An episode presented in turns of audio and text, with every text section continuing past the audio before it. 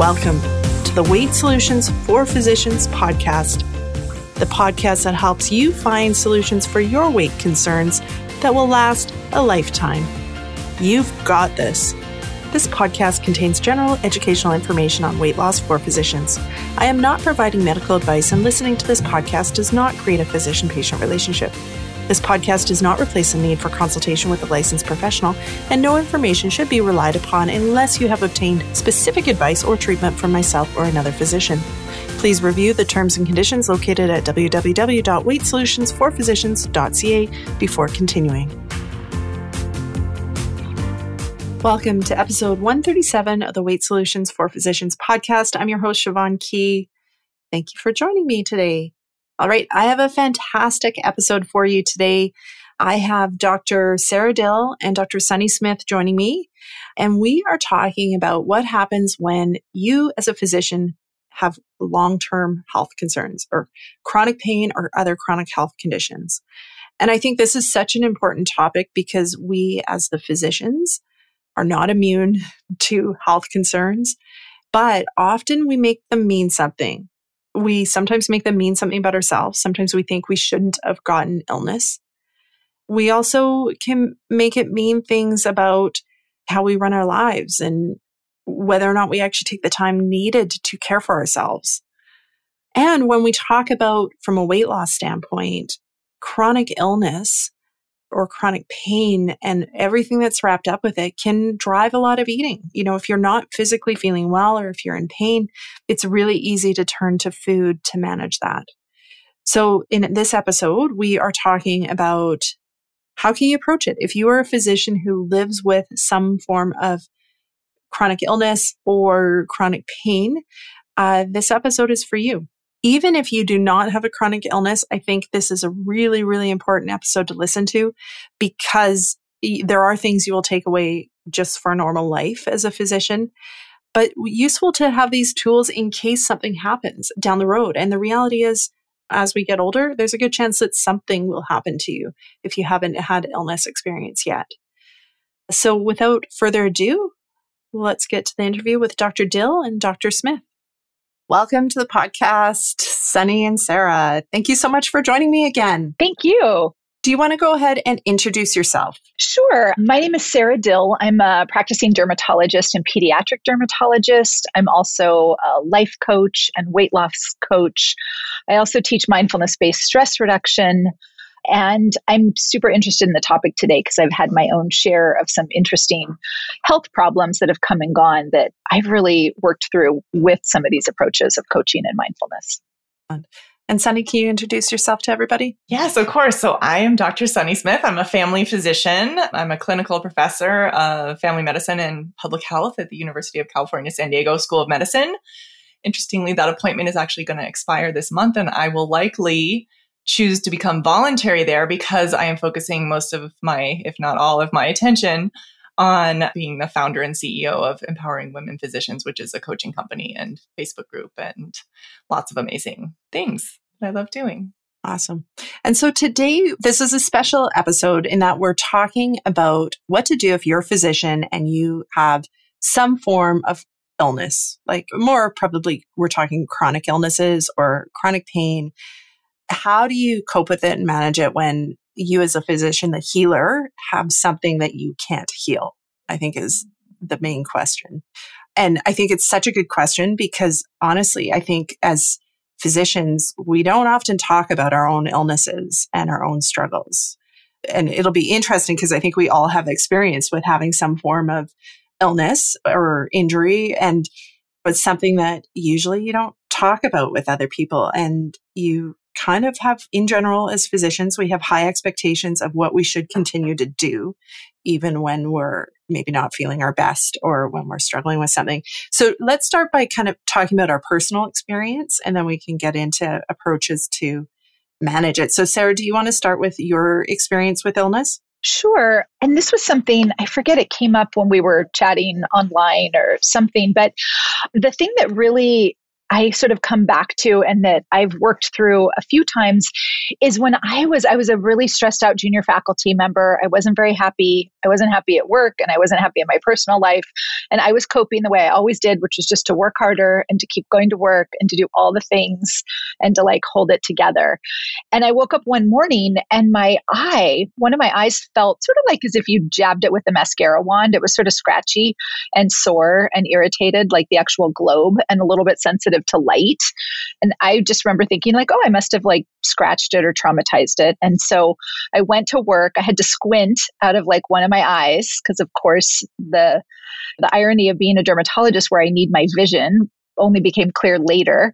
And it got worse and worse to the point where I literally couldn't open that eye at all. And I was like, didn't want to go see anyone, right? I was just going to keep pushing through, but I literally couldn't do my job.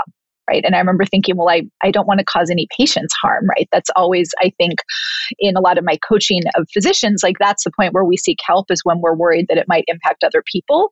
But when it's just impacting us, a lot of our coping skills are just to push on. And so I ended up seeing someone and I had a very unusual, strange, rare autoimmune eye disease. And luckily, it was pretty easily treated with high potency topical steroids. But of course, I got the whole workup for autoimmune disease. And it's interesting because I've had it episodically ever since. I haven't had it for about 5 years now. And I consider it my like canary in the coal mine. That and insomnia are my two things that crop up when I'm not managing my stress, when I'm maybe overworking, like overdoing things at my own expense. And so working through that and then through coaching and through weight loss, I think a lot of us have this idea that somehow it's our body versus us, right? That we feel like our body's letting us down. And maybe that's something we'll touch on later. But I always really like to wonder, like, what if it's my body desperately trying to get my attention? And for so many of us, sometimes pain or chronic illness, not that we've brought it on ourselves in any way, like not blaming, but it's often like, what if our body's on the same team and it's just desperately trying to help us, right? So I sort of see it that way. But that was really the thing that popped up for me the most. I mean, there's been other little things, but that's the one that I literally keep an eye out for. I think that's such a great way to look at it. And I think so true. And I can speak to it later. But Sunny, what about you? What's your personal experience has been? Oh my goodness, I have so many. I feel like I have a plethora of experiences of being human, right? And that's really all this is that we're human.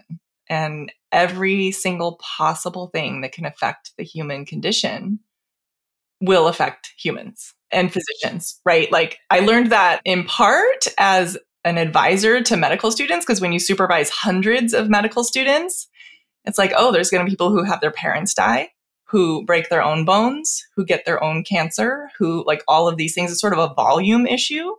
And so I would tell them, you know, you're human too. And then when I think of my own experiences with this, I would say, I mean, I was super young, healthy, amazing, like no problem medical student, like many of us were, right? We're bright-eyed and bushy-tailed when we come in. We're like full of compassion, the desire to serve.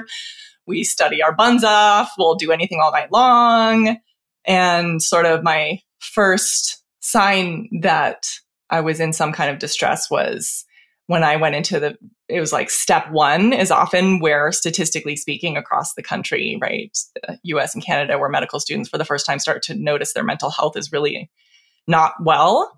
So that was my first time that I ever thought life wasn't worth living, was during that time and then into my surgical rotation. And that is a mental health, like that's a physical health issue. It's not anything separate from your physical health because your brain is an organ, right? And it dysfunctions when you deprive it of certain things. So that got better when I wasn't on my surgery rotation anymore. But I was pretty scared and thinking about, I was telling my friends every morning who were on the surgery rotation with me at 5 a.m. when we'd round, I'd be like, I'm going to the psychiatric emergency room today. And they'd be like, ha ha ha. I'm like, I'm not kidding. I'm going today. I can't make it. I can't make it through today. Period. I know I won't make it. And then as the day wears on and you do your rounds and you go to lunch and stuff, you're like, fine, I can make it another day. And then you wake up again and you're like, I can't do it today. And for me, all of us had worked so hard to get to that point in our life to have my first rotation be absolutely the antithesis of what I thought medicine would be. right? I thought it would be like healing and connecting. And you had this like Norman Rockwell picture of what it's going to be like. And it's actually not really like that, right? So that disconnect, that's sort of the moral injury they talk about, right? It's like what they teach you versus what you have to do. It's very different. Then I got better. And then the next time that my health became like a major issue, and you talked about how people often don't talk about it, I was actually being filmed. I didn't audition for it. It just happened that I went to my internship in Los Angeles. There's a lot of filming there. So I was being filmed for a documentary that ended up airing all across the planet called The Residence. And in that, I started developing rare neurologic symptoms. And at first, the doctor thought that maybe, like the neurologist, I think, had the idea that maybe I was a hysterical woman or had anxiety or a wandering uterus, as they say, right? Hysteria. And but I knew that there was something wrong. Like I got complete expressive aphasia while I was seeing patients at Cedars-Sinai, and went down to the emergency department. I'm like, blah, blah, you know, and they're like, what are you doing? I'm like, and so all kinds of tests, all kinds of stuff. And they're like, well, we don't know what this is. Maybe it's atypical migraine. And then it only eventually showed itself when I had a seizure. We learned that they were focal seizures with hindsight, that I had a generalized seizure, status epilepticus, and I was in a coma for a week. They didn't know if I'd ever wake up. It was very dramatic. They didn't know if I ever woke up, if I would be the same. And again, I could not be private about that at all, because everyone in all the hospitals had to know, everyone had to cover for me. People literally resented me because they had to cover my shifts. Like, I'm intubated. Sorry. So then there was the recovery for that and all of the things that came with it. And the reason that they resented me is not because they have no humanity, it's that they were at the edge of their rope too. And so adding on one person's extra shift was just too much, right? We don't have a deep bench in medicine. And then just the only other significant episodes that have come up for me was I then got well. I wasn't attending. I just decided I would stop taking call. That would be how I would deal with my seizure issue. So I never took calls in attending. And then I got in a bicycle accident where I wasn't able to do anything. I broke my arms, my face, couldn't care for myself at all. Couldn't feed myself, couldn't wipe myself, couldn't shower myself, nothing. And so that was very humbling as well. And to step down, I have so much to say about this. I could go on for hours. I should wrap it up for you. But what I learned from that is that all the things I thought I had to do, like every day I was working myself into the ground because only I could do these things. Only I could write the letters. Only I could do the charts. Only I could every single thing, right? As medical director, community director, mom, I had to do the driving, right? No, I didn't. I just didn't know that I didn't, because when I stopped doing it, the world kept going around. So that's actually when I found coaching. And as I got better, I started realizing everything is optional, everything, right? I had opted out unintentionally, which, as Sara says, like, it's often you work harder until you can't do it at all. And then you realize your patients are at risk, right? That's when you have to stop. So like, I couldn't do the things. I would try to go do things and I couldn't. So then I started to say, okay, what do I want to do? What do I want to put back into my life on purpose? I still have some residual effects. Like I have POTS, positional orthostatic tachycardia syndrome, that I never had before the accident. So I can't stand very long. So I have to be mindful of what I do and how I spend my time with that. And then mental health issues, where it became an issue for me again.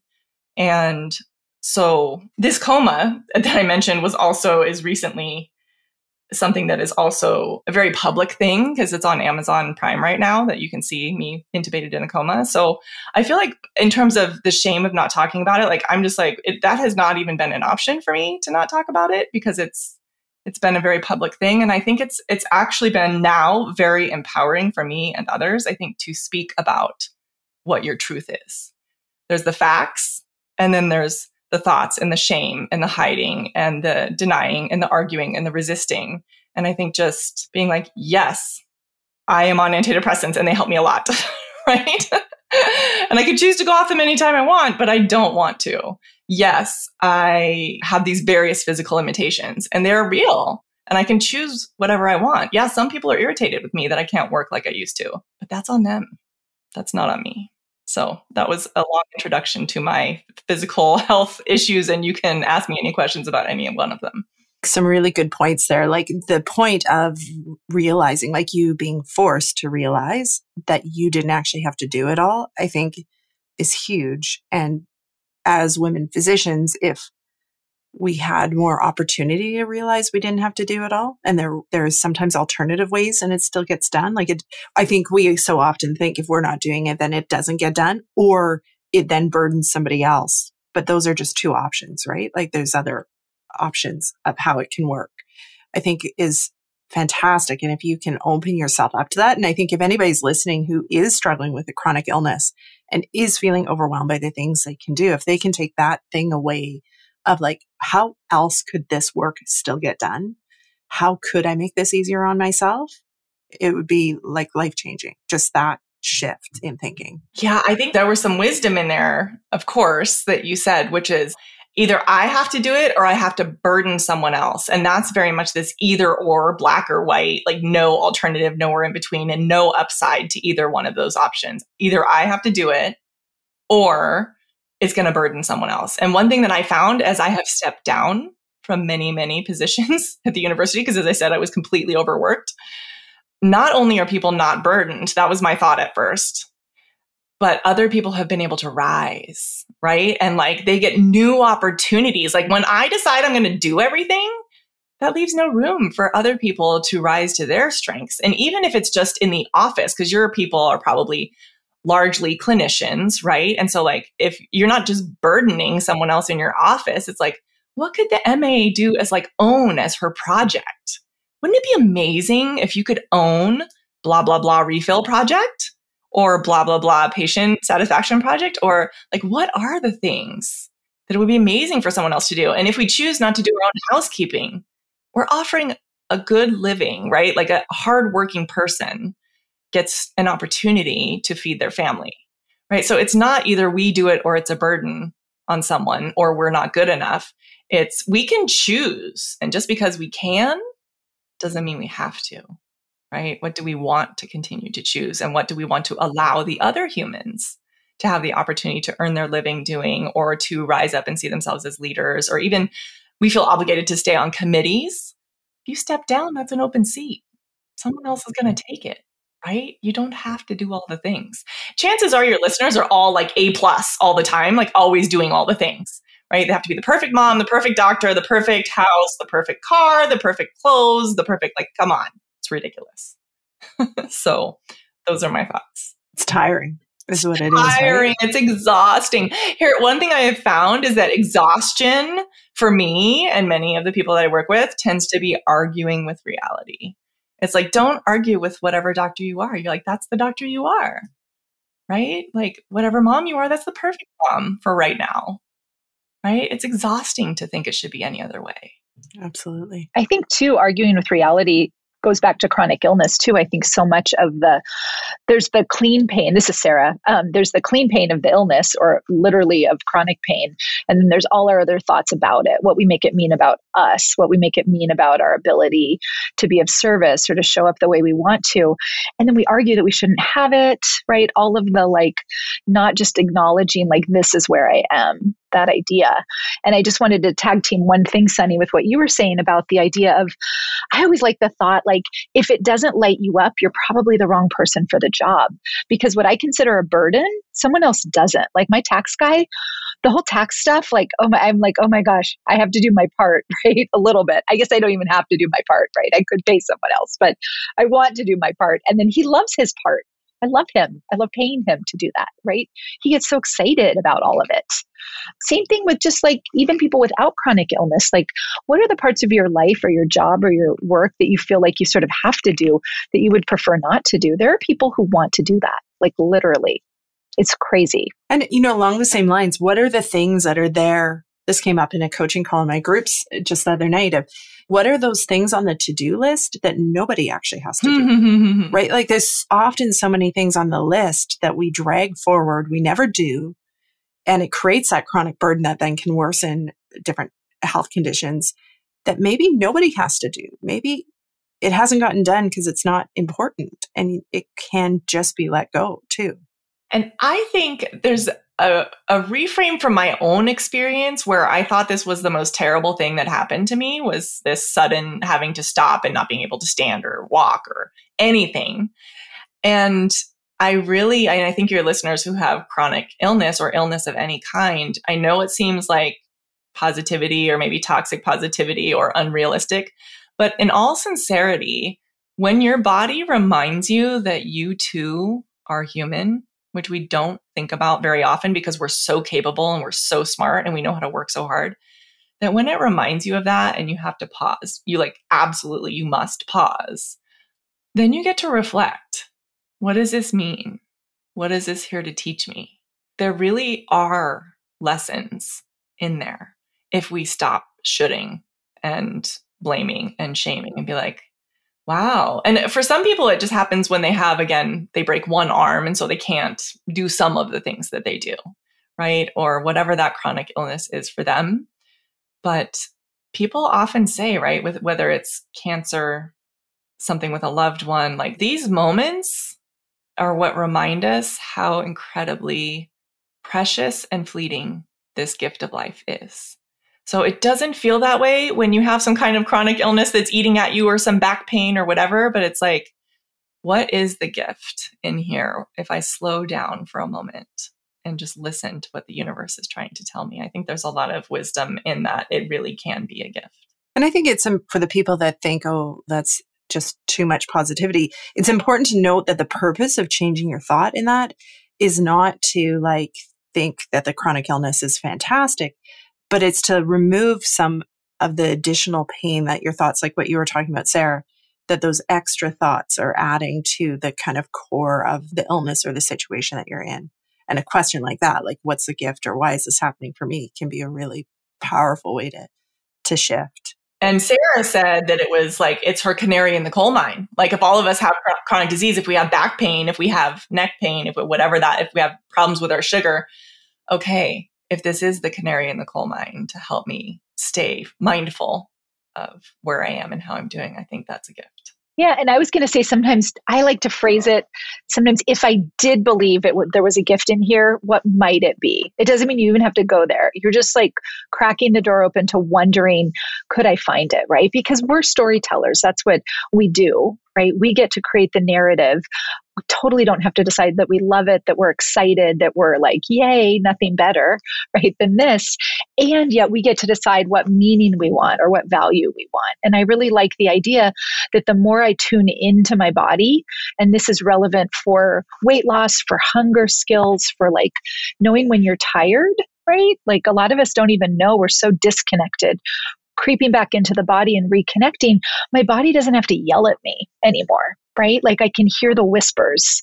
It doesn't have to be so intense sometimes. And then other things are accidents, right? Or other things that maybe aren't chronic or whatever. So it's not always applicable, but sometimes there's an invitation just to explore it and see. I think that's just reminded me, Sarah, as you were talking, we did an orientation call earlier this week in my program where a lot of people, I brought on all the coaches that work with us. And I said, what brought you to coaching? What's the role of coaching in your life? Obviously, it was incredibly meaningful because all the people trained like we did to go on to be coaches. And I can't tell you how many, I almost want to say every one of them, or 9 out of 10 or something, said it was their weight that brought them to coaching. You would never know now, meeting them and knowing what they coach on and what they advocate for. When I said, what brought you to coaching? What's your journey? So I think for Siobhan, your audience in particular, when we talk about tune into your body and what is this sort of, what's the whisper? What's the invitation? I was really surprised actually to learn how many of the women, particularly probably because in our society, there's so much shame about being and so much judgment about being overweight or obese, and particularly as women, we don't want to be that.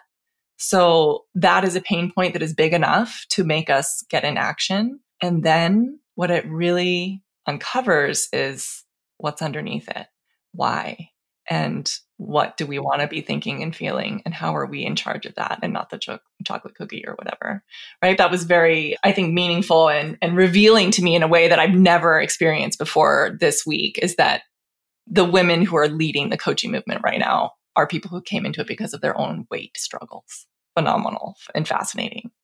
Yeah. And I think it's like a good demonstration of how you come into it thinking there's just this little thing that needs to be fixed. Like, oh, I just need to lose weight.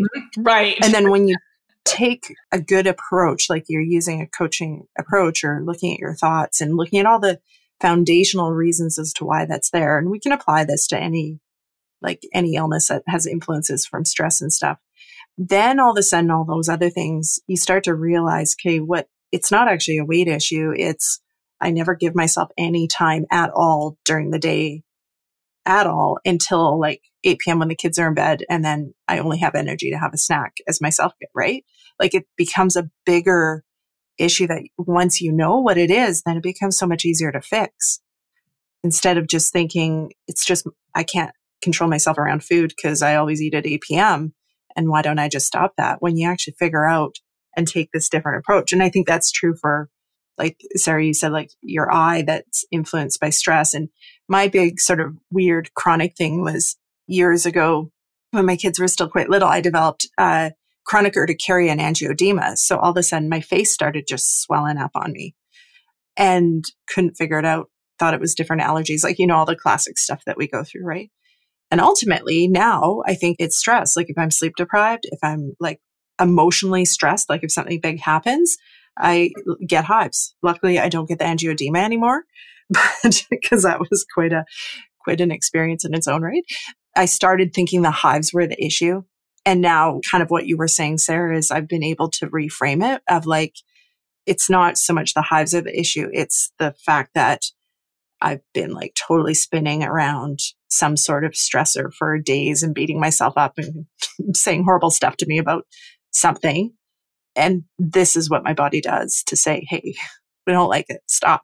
I actually had, now that you bring that up, like I'm sure we all have many things that we haven't mentioned because we're just human. So we have all the things, but I actually also had chronic idiopathic urticaria when I moved here and I was very stressed. And as you said, you look and you do all the things. Like I moved out to a hotel. I bought all new clothes. I like did everything I possibly could because I was sure it was an allergy to something, right? I went to the allergist. They put me on steroids. They wanted to put me on transplant immunosuppressants. And you are absolutely right that we kept looking and it was clearly a sign of a lot of stress and distress. And when those things were improved, I would look like a whole new person, right? I wasn't covered in inexplicable blotchy hives. And I think if our job is to be the steward of this vessel while on the planet of our body, if we are gifted, this is the vessel that you have. Care for it the best you can, right? Then when our bodies start acting up like that, if our number one focus was caring for this vessel, I think it wouldn't be just keep working and serving others and just keep, when you can't see out of one eye, try and look at people's skin. It would be like, I really do have to care for this vessel that is trying to tell me some things. And even if you can't, if it's not a disease that will go away with decreased stress, it's still your body deserves your attention. And we just are not trained that way. We are trained in medicine. Your body does not deserve your attention. Let's just train you how to ignore what your body is telling you. Have to pee? Hold it longer. Hungry? 12-hour surgery. You need lunch? Hell to the no, right? Like my husband does not understand that doctors don't get lunch. It does not make any sense to him. He's like, I don't understand. We just don't. It's not a thing, right? But that is so enculturated into us. And so we have to didn't sleep. Yeah, no sleep, nothing. We have to retrain. We have to like purposely do this neuroplasticity type of exercise where we're like, I have trained my brain and it has been honed. And Malcolm Gladwell says 10,000 hours, right? You get expert at something. Well, we are way more than 10,000 hours into ignoring our bodies and our body's needs. And so now it's just time to say, that's enough. That got me here. That's fine. Thank you. Right? Such a good point. Getting me here. And now we're going to get back in touch with what I really need. So funny. Like I remember, similar to Sara, your story about trying to work without being able to see the skin. The first time my face really swelled up, I had been in eMERGE till late.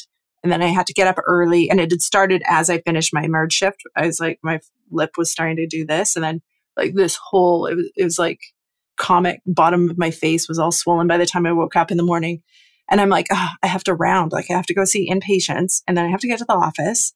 I don't have time for this. And so I'm like, you know what? I'm just going to stop by eMERGE because I worked in eMERGE. So I knew people. I'm like, I'm just going to see if somebody will just give me some prednisone quickly to like just deal with this so I can keep going. And so I go to eMERGE and then I'm seeing a friend who I did residency with. And I'm like doing this, like, it's like swelling in the back of my throat. I'm like a cat with a hairball. And she's like, oh, have you taken Benadryl? I'm like, oh, no, like, because I have to work. Like, I have to get to do inpatients. I'm willing to let my airway obstruct. Like, that's the risk I'm willing to take. I'll let my airway obstruct because I got some work to do. Right? I know. And she's like, okay, I just want to tell you my medical opinion is that you need to have some Benadryl. And I was like, I wanted to argue with her. And then I'm like, okay, got it. Okay, I will get somebody else to round. Yes. But it's so funny, like that mindset. Like I remember that just so, well, I got to get the work done. And it's similar to kind of what you were saying you were forced to give up, Sunny, is like, if I don't do this, who else? Or I can't possibly burden somebody else to round on some inpatients or cancel patients because my airway is swelling and my face looks unrecognizable. Like, I don't know what I thought I was going to do. It would have been scary for patients. I would have like been drooling down on the side. We're nodding. For anyone listening to the audio, both of us are nodding in recognition. So I know. Funny. And I find when we see patients in that space, we're very resentful of the patients, right? Because when we are not well, we are just, and we continue pushing and pushing and pushing. And someone comes in for like a sore toe or like something, we're like, cry me a river. It's like we lose all our empathy and compassion. We're like, do you even know what I have going on right now? Right? It's like when you're like, thirsty, all you can think about is drinking. So when you're suffering, all you can think about is stopping your own suffering, and you can't pay attention to the other people. Which I think that's a great lead into, like, if we start talking about like, okay, if something's going on and somebody has something chronic, how do you work or use your thoughts to make it more tolerable? Obviously, your thoughts can't fix a chronic illness, though. As we've talked about, changing your stress levels can influence it for sure. That concept, I've found my other issue I had last year, it's horrible back pain. And I really paid attention, and that desire to escape the reality that you're in, I think creates a lot of additional harm when you have a chronic illness. And you guys have kind of mentioned this already, that arguing with reality, but that urge to escape, like when you're in pain, to be like, I just need to get away from this pain. But then the pain doesn't actually ever go away. There is no escape. It creates a huge amount of stress and distress in that setting. I think Sarah is like the expert at thought work, like in so many ways. Like she's been so well trained in so many places. And every time you give reflections on how your thoughts can affect how you manage your mind around circumstances, I always think it's incredibly useful. So I'm just going to say that and then invite, invite your reflection before I speak. I did this training with Byron Katie, who's in the sort of coaching world and spiritual world, and she's fascinating. And then in mindfulness too, a lot of the work, I always would start with the dropping the sort of secondary harm, right? Dropping the argument with reality. And it may just start by saying, like, this is really hard. I'm really uncomfortable right now. I really wish this would stop. Just allowing yourself to be in that space, not think I should just power through, but it's a different tone of like, this is hard versus like resenting it or like really sort of arguing against it. It's an allowing the experience to be as it is right now in the moment. But I would also notice, how do I think about it?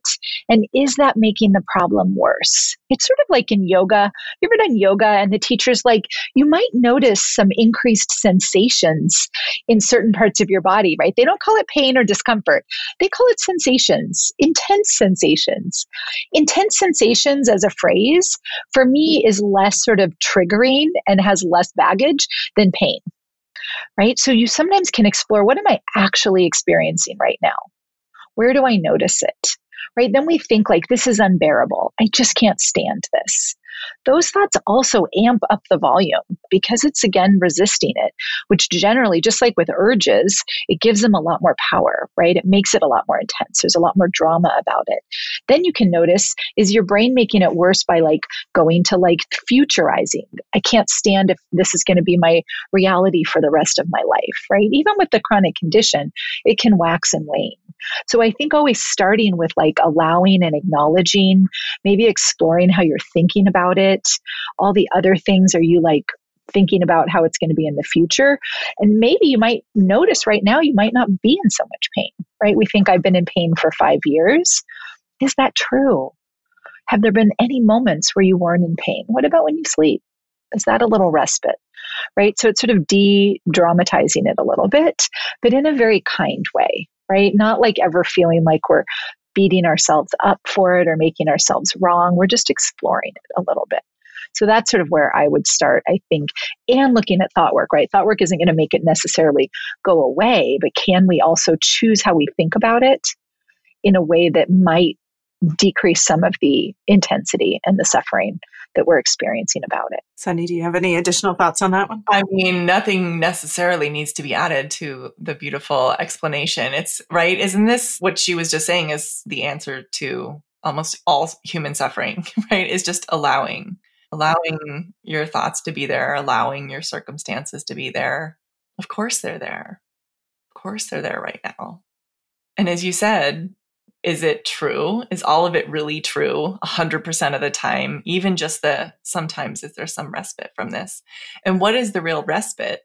Is you giving yourself respite. That's always available. No matter how much pain we're in, we get to choose what we want to think about that, right? Even when it's the most terrible childbirth pain, we're it's going to be worth it because I'm going to get a baby. It's going to be worth it because I'm going to get a baby. I can do anything for a minute. I can take it, right? It's the narrative that we have during that most, when we give the scale 1 to 10, we usually say 10 is childbirth. But during that time, yes, I had significant pain, but I was telling myself that this is going to be over soon. This is going to be worth it. It's going to be okay, right? So we always have some control, no matter what is going on, about how we want to talk about it. As Sara said, we're storytellers, right? This is the human condition. This is culture. This is society. We are storytellers, and we are uniquely capable on the planet of all of the universe, of all of the creatures that ever were. We are the only ones with this incredibly magical power and incredibly dangerous power, right? To tell ourselves the most painful things, right? And as I said, I was telling myself that life wasn't worth living and I couldn't make it to the end of the day starting in third year, right? That's pretty painful, Sunny. Do you want to keep believing that? Or do you want to be is that really true, right? Because it's not really true. Otherwise, I wouldn't have kept living, right? So much of what we're telling ourselves of these incredibly painful things, you could say my husband is the biggest jerk. I'm not saying that. It could be my kid is so terrible. My body is totally dysfunctional. Everything is wrong with it. I hate everything about my job. Really? Then why do you put the key in the ignition today? You probably getting the paycheck. You probably whatever it is we're telling ourselves, there's that wisdom in, is that really true? Is that really the whole story? Is there some part of that that's not true that we could shite? So what I've been doing is saying this exercise, this compassionate self-forgiveness exercise, which is deep breath when we're upset, noticing my emotions are because of whatever I'm telling myself. And then I say, I forgive myself for telling myself the story that blank, fill in the blank. I forgive myself for telling the story that I'm not a good mom. I forgive myself for telling myself the story I should have worked harder. I forgive myself for whatever that is, telling yourself. And sometimes I say the BS story. Forgive myself for telling myself the BS story that blah, blah, blah. And then I say, and the truth is, and it's usually the opposite. Cultivating that compassion for yourself. And I find it's the words you would say to your friend, right? You brought up a scenario where your friend's you really need some Benadryl. You need to kind of calm down and stop working, right? The compassionate self-forgiveness is often the words that would come so easily to the person down the hall from you, right? If there was someone who had whatever health condition and they were at work and they were still trying to work, if they were vomiting and saying, maybe I should just give myself some IV fluids here so I can keep working, you'd be like, maybe you should go home. So it's just learning to talk to ourselves as kindly as we do to others, because I find our internal dialogue tends to be more like the meanest internet troll you could have ever invented or imagined, like saying the meanest things, like, what is wrong with you? Why don't you blah, blah, blah? Like, why? But that is a universal experience of many, if not most, humans, that we are very hard on ourselves internally in a dialogue that no one else ever hears. Yeah. Or that we would accept from other people in general, right? No. When you guys were talking, I was thinking, for somebody who has a chronic illness or chronic pain, so much of what our brains get focused on is what can't be done, right? Like, I can't do this because of this. I can't. And so a shift of just focusing on, okay, given this situation that I'm in, not arguing with reality, what can I still do? What can my body still do? Because it's even in the most severe illnesses, there's usually still something. If you're able to think those thoughts, there's still something that your body can still do or something that you can still do. And it's by focusing on that, it just shifts that default of your brain kind of looking at everything you're not doing to, this is what I can still do today. And I think that can be very powerful. And I find it that, this is speaking from experience, when my back pain was really bad, is even from a moment to moment of that focus of like, this is what it is right now. Like, I remember being awake in the middle of the night, unable to sleep because of the pain. And what I started to do was just like, okay, I have to just focus on this pain. Because if I wasn't focused, it felt like it was like what you were saying, Sarah, it took up the whole, it was never getting better. And yet when I focused on it and really paid attention to it, I could find brief pauses in it that I couldn't see otherwise. And for a while, those brief pauses they're brief, but they were like relief, right? Like, they were at least a pause that I wasn't getting any other place. Yeah, I think that's so true. This is Sarah, is that, right, bringing your attention to a very narrow window of now, just now, right? I don't even have to think about tomorrow. Not even going to think about tonight. Like, Sunny, when you were getting through those days, right? You're just like, okay, an hour, maybe just a minute. I just have to get through this breath, right? This second. And notice that when we break it down there, we are, right? We already are getting through it, right? We are surviving it. We are standing it. It might not be pleasant, but again, it's usually bearable because we are bearing it in that moment, right? We're sort of telling ourselves, I can't stand it, and yet we are. I also think, I sometimes like to ask, like, what would you tell a patient if they were coming to you with these symptoms? Right? You probably wouldn't say, like, just get on with your day and work harder, right? So, like, if there is a message there, and again, for some chronic diseases, it's not like you're going to not try to, like, do everything you can to cure it or get rid of it, but, like, what might make it better, right? If you're tired, maybe rest is the answer, right? Like, maybe looking at that, what is it? Could it give you a permission slip for? Like, I love, Sunny, that you very, like, right? You're like, I just don't take call. I coach so many people who believe it's impossible for them to be a doctor and not take call. But you're like, no, I literally cannot, right? So other people could just have that. Like, I have to go to bed. I'm choosing to go to bed at 8. Like, my body requires it, right? It's like writing. I've actually written a prescription for sleep for people. Right? I mean, I'm a dermatologist. I'm just like, sleep, go to bed by 9 o'clock. You should be in bed. Doctor's orders, right? Like, what would you give yourself doctor's orders for if, right, you were listening to the message and you thought it was, like, actually in your own best interest, right? Where it could be helpful. And I also think diversifying our joy and diversifying our pleasure, focusing on parts of the body that don't hurt, that are working. Right? Again, our attention goes to those areas that are not functioning or painful, right? It's natural. But can you notice, like, how do your feet feel right now? Maybe they're fine. Maybe they're cold. I don't know. We don't check in with our feet very often. Maybe they need a little massage, right? There's a lot of other areas we could show kindness to ourselves as well. And same with, like, we were talking about not turning to food necessarily as a way to deal with chronic pain. Can you give yourself a reward in some other way that doesn't have a net negative? That might look like sleep or not doing the house chores or something else. I really like that, diversifying your joy, because it's so often, if illness comes or chronic pain comes and you're used to doing certain things to find joy. Like, so for myself, I run. That's a big piece of my life. And then when stuff comes and I can't run, there's that chunk of my self-care and my joy finding that then is missing. And I know lots of people listening have something similar. It might not be running, but something that they do that when illness comes, it may have kind of taken it away. And so working on diversifying that so that you have other ways of finding that joy, finding that pleasure, having that downtime and that self-care that you can do in kind of different physical capacities, I think is so important. I think when you were talking earlier, this is Sunny, when you were saying there's always something you can do, it reminds me very much of the very real mental construct of palliative care and hospice care.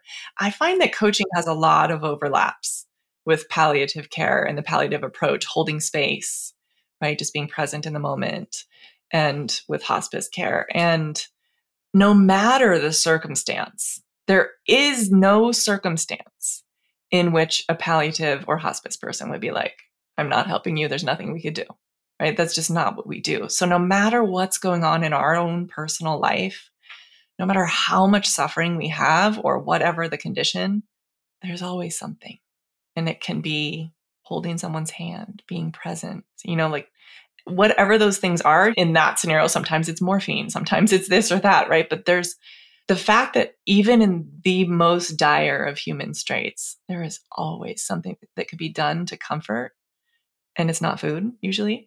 Sometimes it can be, but it's usually not, right? So for relevant to this conversation, it's just, there's always something that can be done. And it's always meeting someone right where they are, wherever that is, never expecting them to be anywhere else. Like if you walk into a palliative room and you're like, well, you shouldn't have been smoking all those years. That is not helpful. Thank you for your opinion. You can leave right now, right? Whoever walks in and says that, that's a family member who's not really welcome right now, right? Like meeting yourself wherever you are right now and then saying, now what? I think that that's very powerful. As you said, you can always do something. Yeah. And yeah, taking that like palliative, that gets at my heart because I've not that we're dying, but it's just it's the most extreme that there's always something that can be done, right? There's always some control. Yeah. And that approach of what do you need and what is most important to you right now? Right now is, I think, an approach that you're totally right. If you apply it to yourself and your own needs, like imagine that. Oh my gosh. I mean, first of all of us would stop going to work right now, probably, because we all need a break. I mean, we're like a year and something into this pandemic. We're like, what do I need right now? I need a break. Okay, listen, if that's what your mind is offering up right now and you're listening to that, plan a break, right? Plan a life that you don't have to escape from during that break. What does that mean to you to live a life you wouldn't need the break from all the time? And I would even encourage, how can you find a break right now without changing your job or taking, right? Maybe a mini break. Maybe you go like sit outside. I love to sit outside and watch my hummingbirds. Everyone knows, like I watch them.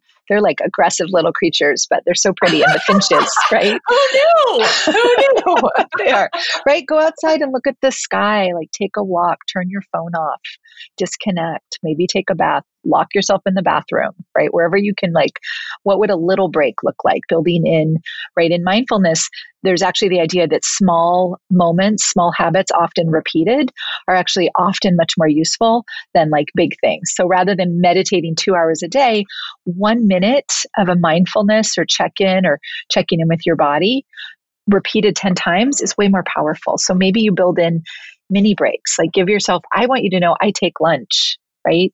I actually leave my office. I go home, walk my dog. Who are you? Right? You go eat. Home? Who are you? What is this fantasy land that you live in where you give yourself permission to leave the office? And you know, Sunny, it would be more efficient if I stayed and did charts. And I really enjoy it when I go home. I take a brief walk. I get out, right? I like eat normal food. And then I go back. It's You're possible. A genius. Okay, everyone listening, do what Sara Dill does. It is possible. She is an example that this is possible. You can leave your office and go home and have a walk and have lunch, right? It is possible. They're like, yeah, but she's a dermatologist. Yeah, but you have to see a lot of patients too, right? Like dermatology is not a slow-paced hour-long visit per person type of specialty. Oh my gosh, no. No, it's not. I love it. So many good things in this. I would really encourage anybody listening, listen to it and then come back and listen again, because I think you'll pick up little subtleties in some of these different techniques that we've talked about. And maybe right now a certain thought will resonate. And then if you listen to it again, something else is going to resonate. I think we've had a lot of fun, obviously, but there's a lot of wisdom packed into this talk. Any last kind of thoughts that you guys want to leave people with? So this is Sunny. I will say, for me, this past year and even this past few months, it really is an exercise in learning to be your own best friend and stop expecting yourself to be any different than how you are right now. Embrace everything about who you are, how you are. Meeting yourself right here is the key. Without judgment, this is what we have right now. And so I've really learned, I have a lot, I'm very scatterbrained and last minute. And as a random example, I tend to buy airplane tickets on the day I'm leaving, and that drives everyone crazy. And planning ahead is really hard for me for some reason. There's some actual problem, I feel like, with my executive function. I went and paid for 8 hours of neuro, what do they call it? Something assessment. Do you know the word? Neurocognitive, whatever, because I was telling myself there was something wrong with my brain and there was something wrong with me and I wasn't doing things right? I'm a full professor. I'm running a business. I'm I need to. And now I'm just oh, this is just who I am. It's not actually a problem to fix anymore for me. I'm just accommodating my world and teaching those around me. It's fine. I booked my tickets last minute. It's not a problem. I love it. I love being spontaneous. I just changed the story from I have terrible executive functioning problems to I love being spontaneous, right? And so I think just meeting ourselves right where we are, that really is, and it's taken me 3 full years of coaching to really come to this place where I feel I'm getting so much better at accepting who I really am and where I am right now. And that will change every day, every month, every year. And right now, this is going to be the good old days. So might as well meet myself right here and learn to enjoy the journey. I love that.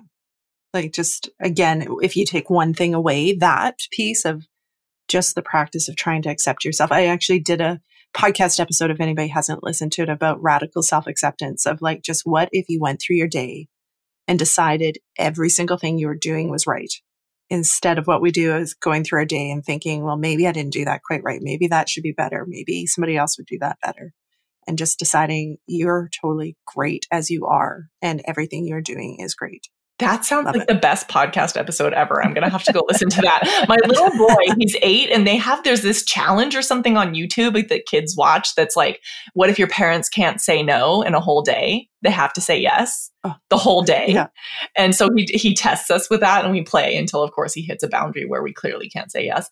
But I think that reminds me of a fun, silly example of your radical self-acceptance, which is just I kind of have the idea that I get to tell myself that I'm a genius. I'm delusionally positive about oh my God, this is amazing. It's so good I didn't book that flight.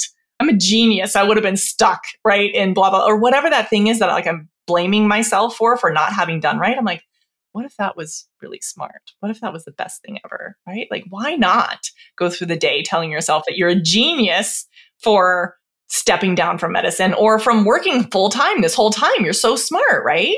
And you tell yourself all the good things about it, right? You were so smart. You were so right. You make perfect sense.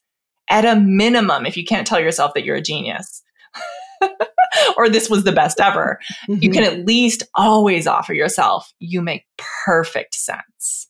Perfect sense. Even when you've overeaten, right? For your listeners, that would be something that they should shame themselves for. You make perfect sense. Your brain was wired for sugar and dopamine and caffeine and all the things. It makes perfect sense. There's nothing wrong with you at all. And the sooner we can tell the narrative, there's nothing actually has gone wrong with us, the sooner we start to create the things we want in our life. Absolutely. Sara, any last thoughts? Yeah, I'll pick up on that. I think going back to the body is really just noticing, do you think that your body lets you down or has betrayed you or isn't sort of part of your team, right? And what would it look like to wonder, what if my body is actually, right? We're playing on the same team. We are a team, right? Without my body, I'm not going to make it very far, right? My mind, right? What if your body isn't betraying you? What if your body's not broken, right? Like, what would it look like if you just explored the actual sensations you're having, right? Without even sort of the label of like chronic illness or disease or cancer or arthritis or whatever it is. It doesn't mean that it goes away, but like, would it give you a different experience of it?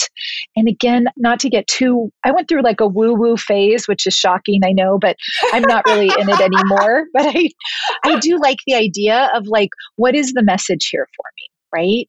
And maybe it's not always like, if it is for my own good, or if it is a positive message, or if there is some gift here, right? What is the message, right? What if it's like a friend, my body's my friend trying to like share something important? What might that be, right? And you might notice, oh, when I don't get enough sleep, my symptoms flare. Huh, maybe the message there is that I actually really need to prioritize my sleep, right?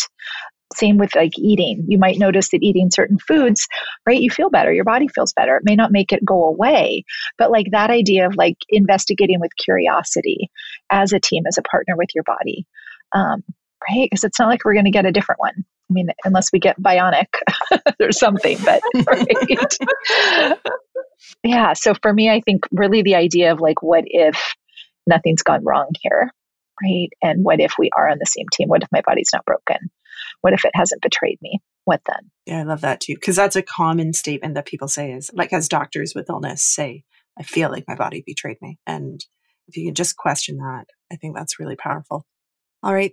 Thank you so much for taking the time to join me guys today. Can you tell people where they can find you?